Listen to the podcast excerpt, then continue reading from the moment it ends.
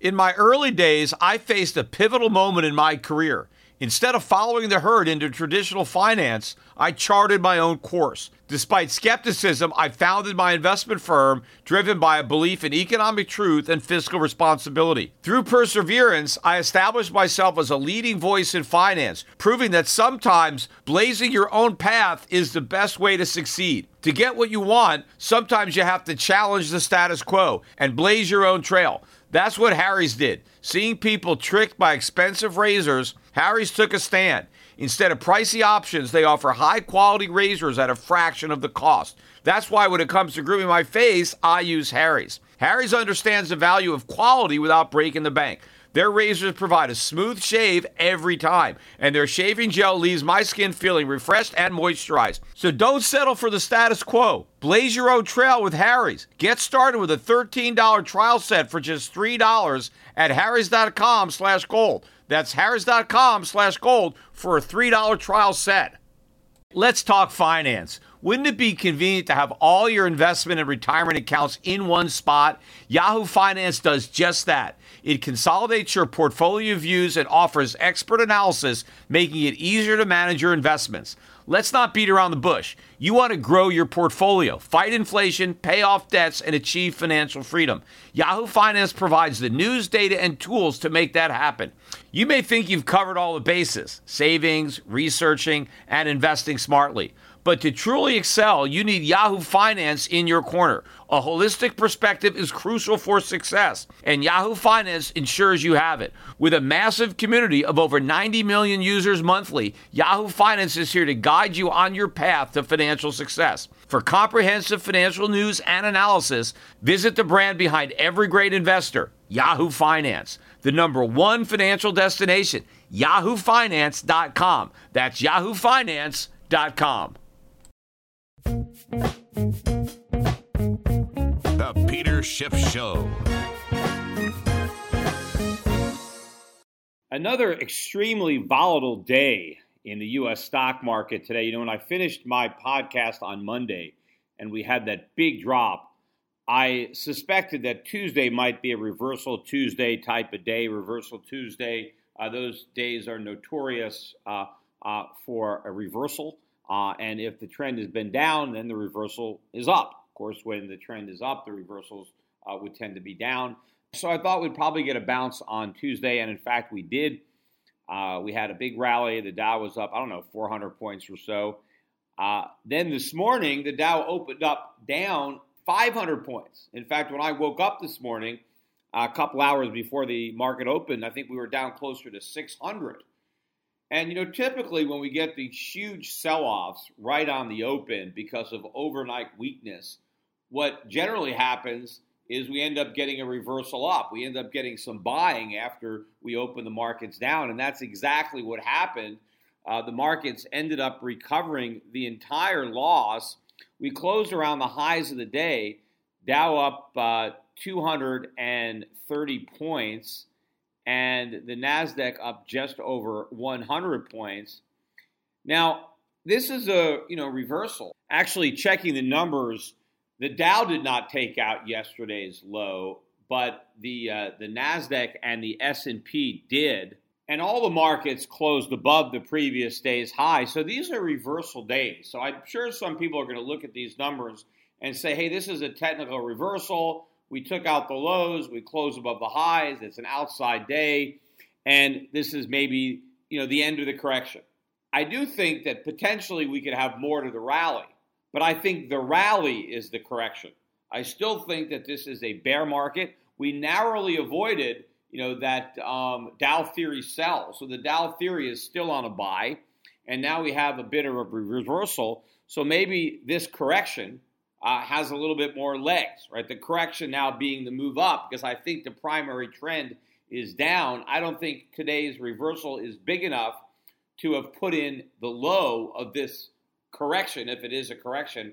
So I still think that we are in a bear market until I see something to change my way of thinking, which would most likely be a change of the perception of the trajectory of Fed policy. Because remember, it's my belief that the Fed is ultimately going to rescue the markets, that is keeping me from being even more bearish. But I I do believe that the market needs to be rescued. I mean, it doesn't need to be rescued, uh, you know, from an economic perspective. I mean, it shouldn't be rescued, but it needs to if the Fed's goal is to keep everything propped up, is to keep the air in the bubble, is to maintain the illusion of wealth, which is what they've done uh, by propping up the markets in the first place. See, I still think everybody believes that it's a correction, and so the Fed can kind of stand pat because everything's going to take care of itself because there's nothing to worry about. When that dynamic changes, uh, then the Fed is going to have to change too. And I think until that happens, where this bear market is going to continue.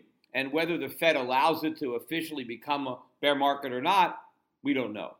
But in the meantime, I continue to expect, as I said in the last podcast, for this bear market to fall a slope of hope. And the type of rally that we got today helps create that hope. Now, why did we have the big sell off in the morning? What was the catalyst or the excuse? And that was some retaliatory tariffs announced overnight by China.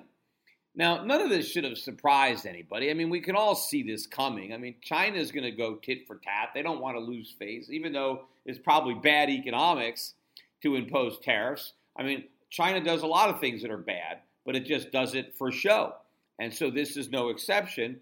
And so they've imposed their tariffs. They don't want to act as if they're backing down in this trade war, right? They want to be tough.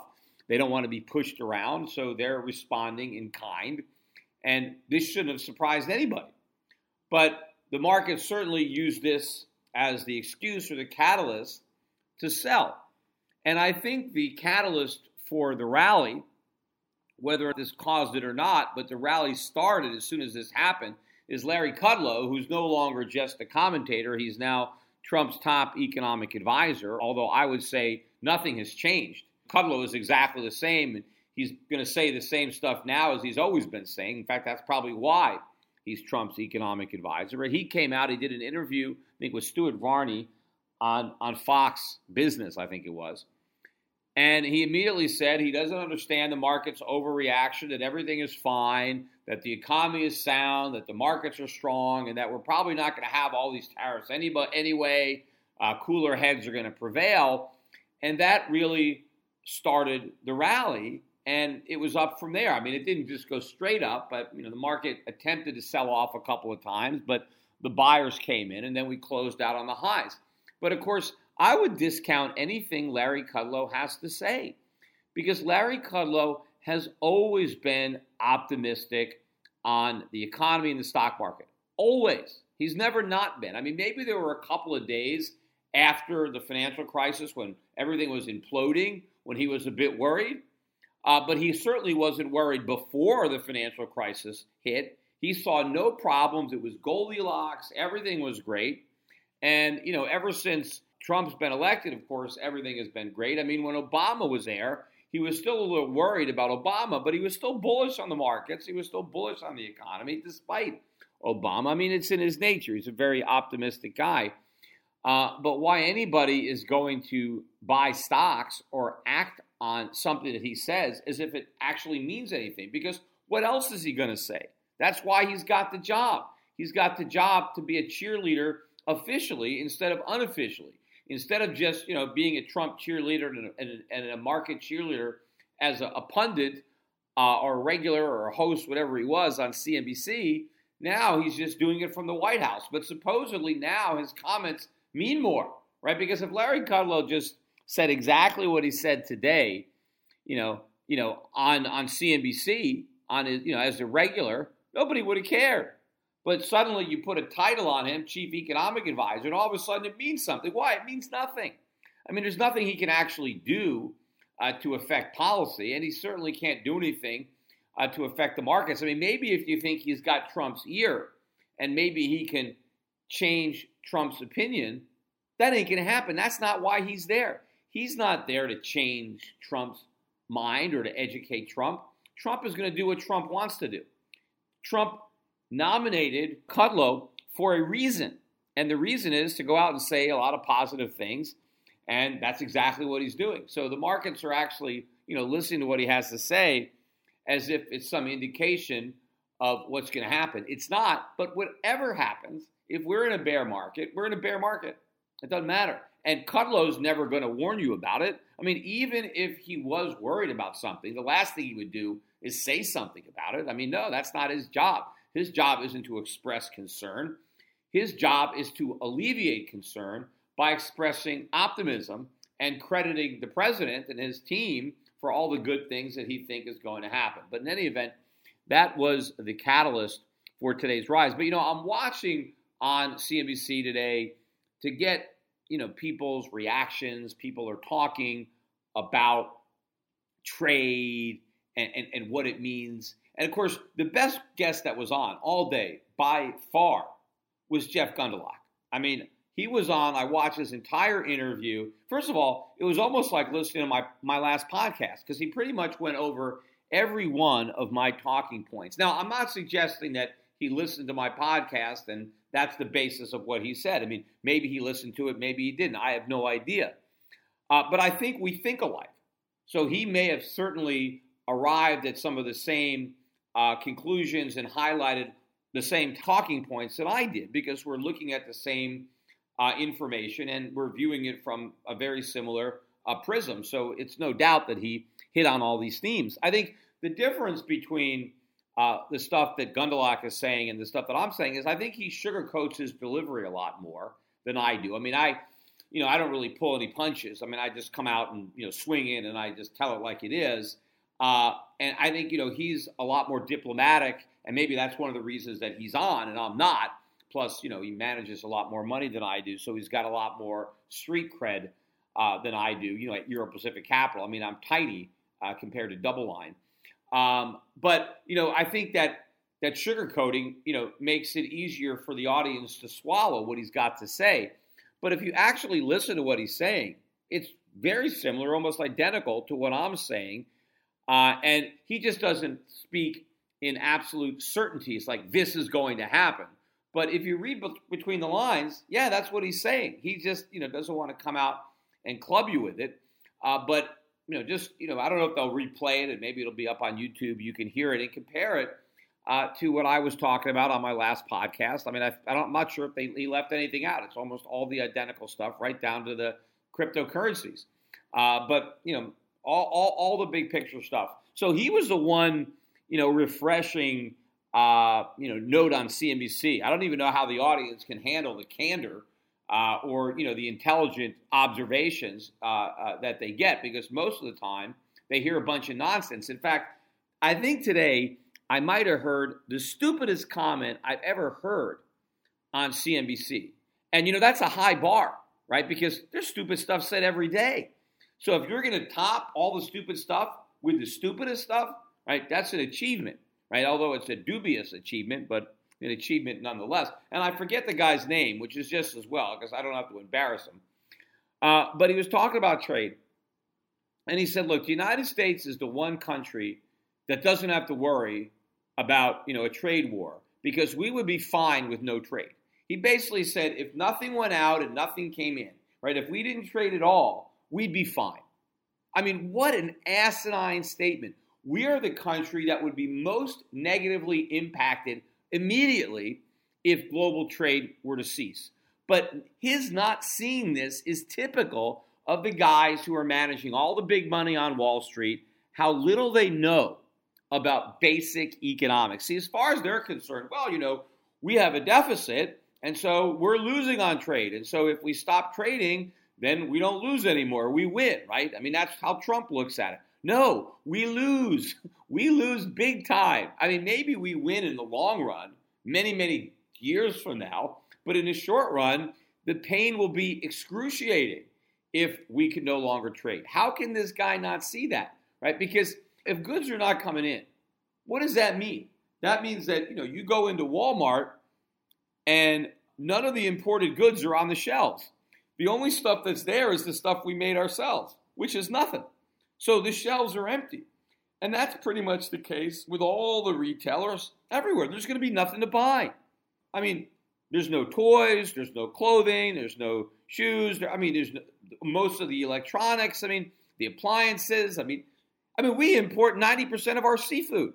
Could you believe that? I've mentioned that. I mean, we're surrounded by oceans. We got all these lakes, and nobody fishes, right? We got to import up. So where would all the seafood come from? I mean, we have a little bit, but how are we going to exist on 10% of what we consume? I mean, I suppose a lot of Americans who are unemployed could pick up a rod and start fishing, but are they actually going to do that?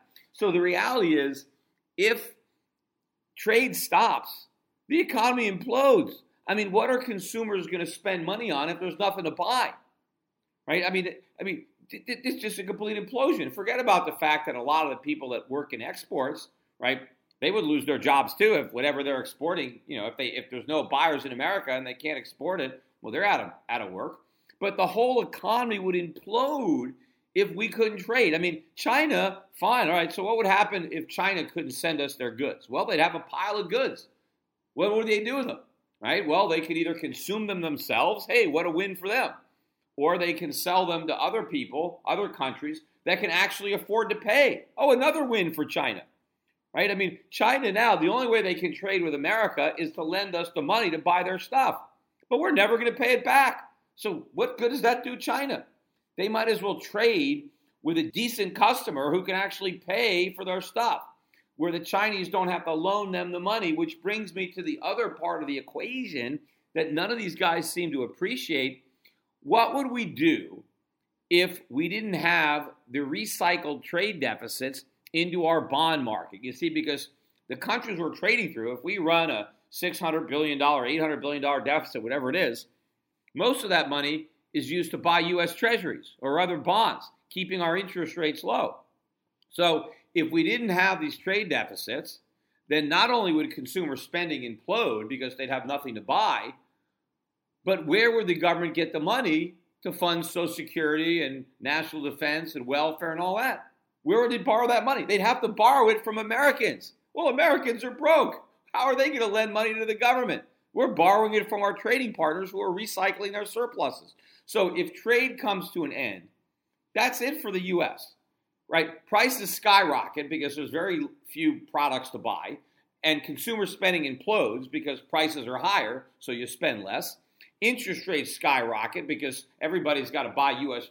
bonds, Real estate prices crash, stock prices crash. But these guys are oblivious. We, we will be killed if we stop trading, right? And in fact, we're not actually trading, we're just getting stuff for free, right? And so if we stop trading, what really stops is the free lunch. What really stops is our ride on the global gravy train. In fact, I think I pointed this out on the last podcast, and I heard it again today about how the Chinese can't sell their treasuries. They would never do that because it would they would get hurt. It would hurt themselves. How? I mean, why do people think that it would hurt China by selling treasuries? Because they think the treasury market would implode and China would end up losing money on the sale. Well, doesn't that hurt America if the treasury market implodes? That means interest rates skyrockets. That means our cost of funding goes up. But by the way, the Chinese may be dumb, but they're not that dumb. They're not sitting on a bunch of 30 year treasuries. They've got T bills. They don't have to sell anything. All they have to do is let them mature, right? So then what? You know, and the alternative for the U.S. if is if we're going to try to force other buyers to step up and pick up the slack, right? Interest rates are going to go way up in America. The only way to stop that is if the Fed does QE4 and buys the bonds that the Chinese no longer want. But either way, America gets screwed. Either we get higher interest rates or higher inflation, one or the other. So this idea that you know we've got all the cards, you know we're in the best position, is ass backwards. We are in the worst possible position, and it's amazing how few people actually appreciate this. But of course, you know that's why gold is still as low as it is. Now, in fact, gold was up today about ten bucks, twelve bucks on the open, and it seemed like tick for tick, it was uh, following the uh, the U.S. stock market because as the U.S. stock market started to uh, rise, gold started to fall. But you know, gold did not sell off, right? Gold, I think, you know, ended up, you know, about flat on the day. And if you look at the uh, the gold chart, I mean, the, the range is really getting compressed, right? We're not breaking out, but we're not breaking down, right? It's getting narrower and narrower. We're really consolidating Uh, and this is again, this is another point that Gundlach made that I've been making as well, and he brought it up too. That all the markets are consolidating: the gold market, the currency markets, meaning the dollar, and the bond market, and they're consolidating in a very bad way for the U.S. Right, and all these consolidation patterns follow big moves, which, from technical analysis, you would expect for a continuation of the move that preceded the consolidation, right? So you had a huge drop in the dollar in January. In fact, it dropped all last year, but then it dropped a lot in January. And now what? Just going sideways. The dollar's not going down, but it ain't going up either. We're just consolidating that loss. We're working off the oversold condition without a rally. Very negative for the dollar. The opposite happening in gold. We've been moving up ever since the Fed started raising rates in December 2015. The range has been getting narrower and narrower and narrower. Uh, we've been consolidating those gains from you know from 1050 up to 1350, really about a $300 gain. We've been consolidating that. We're getting ready to break out to the upside. Bonds, the same pattern. We had a big drop in bonds, a spike up in yields. Now we're consolidating. Yields aren't going up anymore, but they're not going back down. They're all getting ready to break. And all these things are tied together the bond market, the dollar, gold. It's all about confidence or a lack thereof in the U.S. economy, in the Federal Reserve, that inflation is, is not going to uh, remain contained. In fact, we got more economic news that came out today suggesting that pressures are building. In fact, the PMIs, the ISM, both came out a little bit below expectations today, as did the factory orders. Not substantially below, but below. But the pricing numbers were stronger. So economy weakening, uh, but price pressures mounting. We did get a stronger than expected ADP report this morning, which again is the private payrolls. They were looking for an increase of 185,000. Uh, we got 241. They even revised uh, uh, February up from 235 to 246. So a strong number. I mean, strong is all a relative number, uh, but what everybody would be considering strong. And so that has generally been a precursor to a better number uh, for the non farm payroll number, the official number that's coming out on Friday. I think the consensus is about 175. Remember, last month we had 313,000. Uh, so that was way above. And so now they're looking for a move back below 200. Although maybe now that we got the ADP, maybe more people are expecting another print north of 200,000 I'm sure I will do a podcast on Friday. Uh, try to squeeze it in. I think on Saturday, I am leaving on the, on the cruise, the Real Estate Guys cruise. I talked about that on a, on several podcasts. A number of people signed up, so I'm really excited about meeting some of the uh, people who listen to the podcasts who are also going to be part of this Real Estate Guys cruise.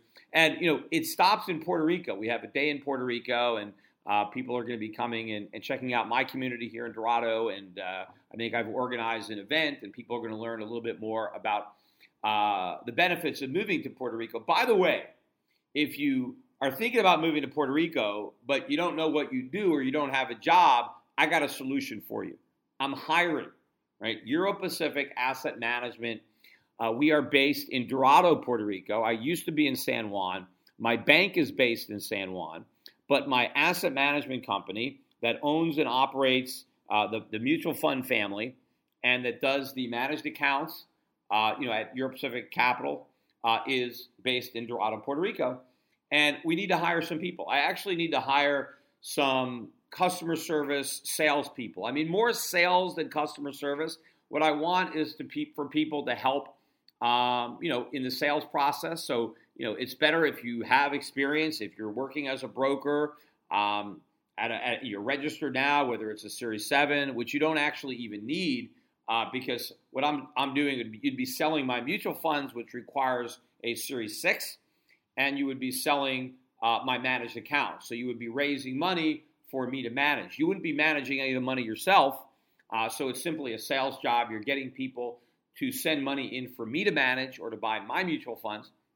But we have a huge database of prospects, people who obviously listen to my podcasts or who follow me, who have yet to become clients. And so hopefully they will uh, as time goes by. And it's good to have um, people to help speed along the process. I mean, in a way, we could sit back and wait for the phones to ring.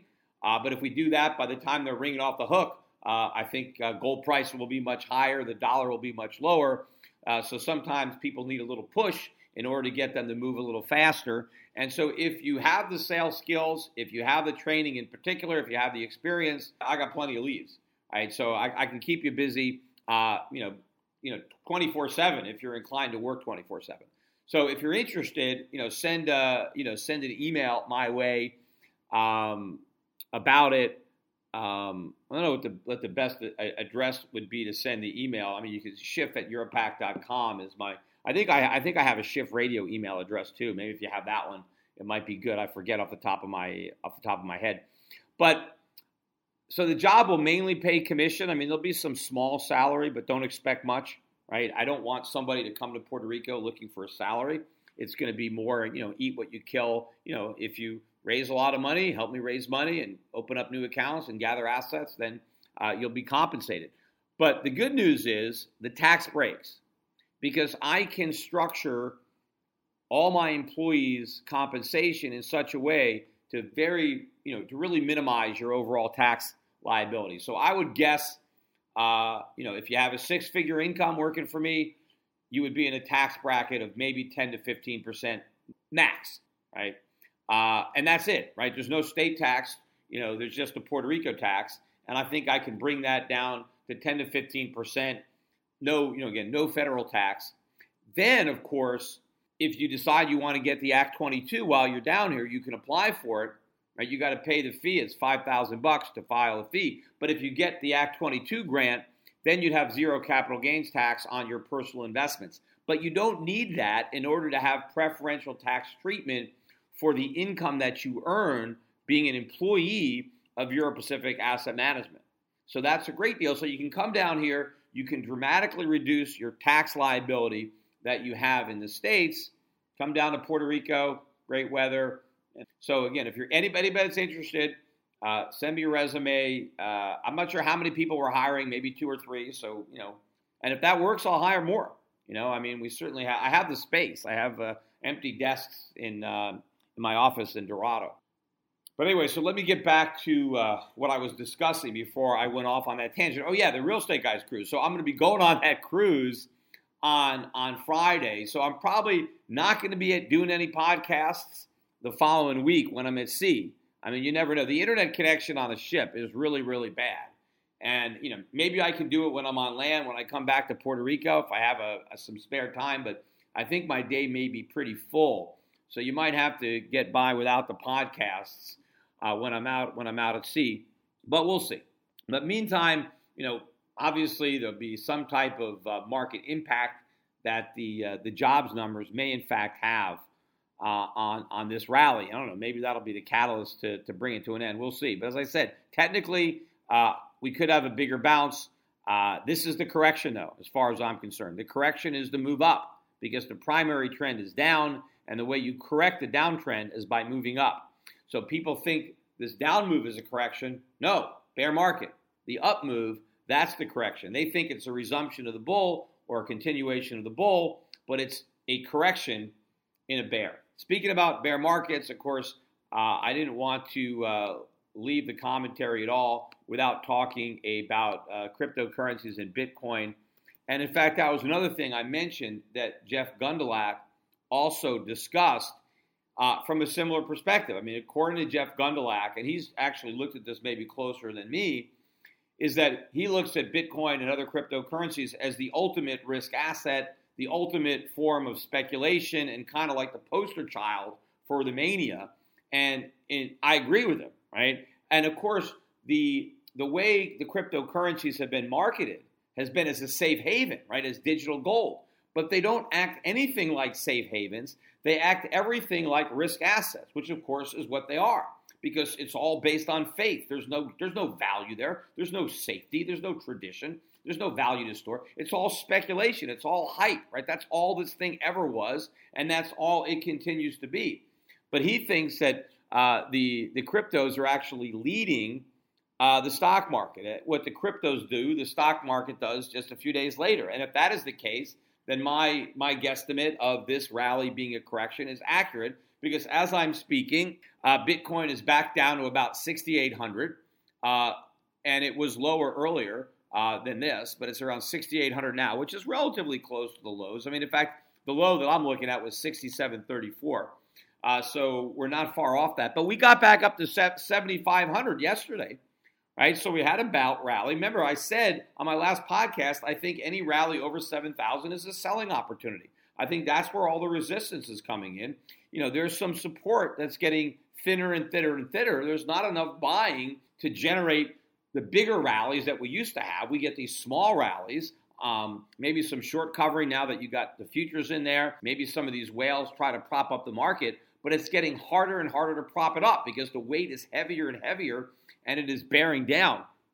And so now we're at 6,800. We haven't made new lows yet, but I think they're coming, right? And if the cryptocurrencies crash and make new lows, and Jeff Gundlach is right that the cryptos are just the tip of the risk pyramid and they're basically the dog wagging the tail, and what the cryptos do, then the NASDAQ stocks follow because it's a similar uh, speculative frenzy, just not quite as speculative an asset as the cryptos. But again, their selling point is not that they're a speculative asset.